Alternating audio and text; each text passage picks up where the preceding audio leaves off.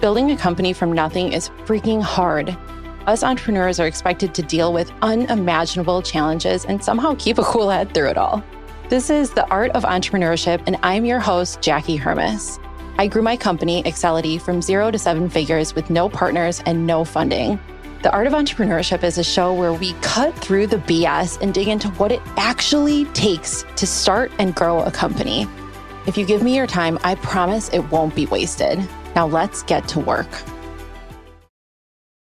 It's Friday, and we are talking about the random things that people say. Today's topic is the worst question on the planet. If you have this in your vocabulary, please, please remove it. It is Can I pick your brain? I have to be honest, and I guess if my opening wasn't honest enough, I really freaking hate this this phrase and this ask. I know, I know that people have good intentions when they ask it.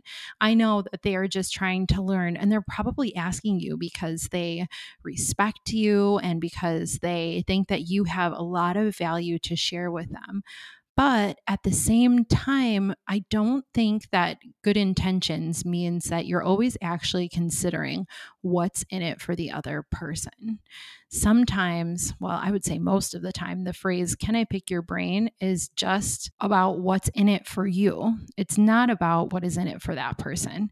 So I guess if you're asking the question, can I pick your brain, and you're offering something that's in it for them, that's cool. And I'm also not saying that something has to be in it for everyone at every time. A lot of people just give out of the good of their hearts, but they do that when they decide to, you know, as they have time and give to recipients that they know or that they want to help. And I think oftentimes the can I pick your brain ask comes from, you know, random people on social media or whatever it may be that haven't really even taken the time to interact with you and get to know you.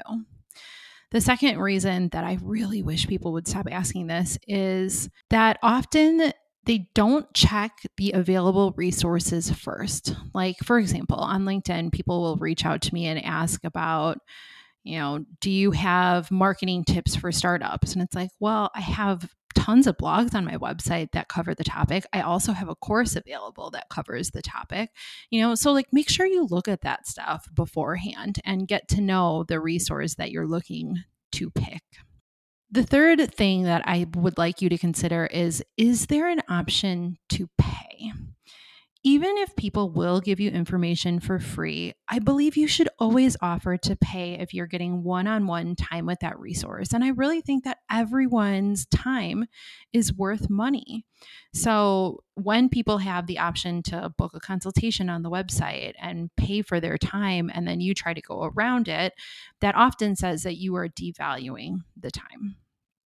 I would also caution you that you should be ready to accept a no because when you ask people to pick their brain, a lot of them are going to say no. Some of them will say yes. I've said yes to quite a few of these requests, but it ends up being like one out of every 20 times someone asks. It's not common that I say yes.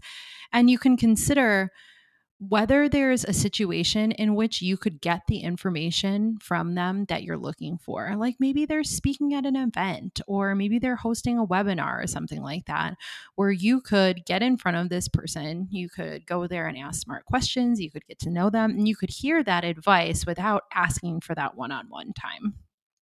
And the last thing that you probably already know, but want to keep in mind is make sure you give first. So get to know people, interact on their content if it's someone that is posting content online, read through their website. Offer them anything that you have to give. You know, like maybe you want to buy them coffee, or I don't know. You know, there's a lot of different ways to give to people. But if you expect to get, I always think that you should try to give to others and it comes back around. All right. Anyway, I think that everyone understands now why I don't love this phrase. And I hope that you have ideas on how you can go about getting the information that you want. I will also add that the like one out of every 20 times that I do accept those can I pick your brain requests, they are people that have spent tons of time like interacting on my content or they've sent me articles that I that they thought would be of value, or they've made a great introduction, or tried to refer in business, or done something like that.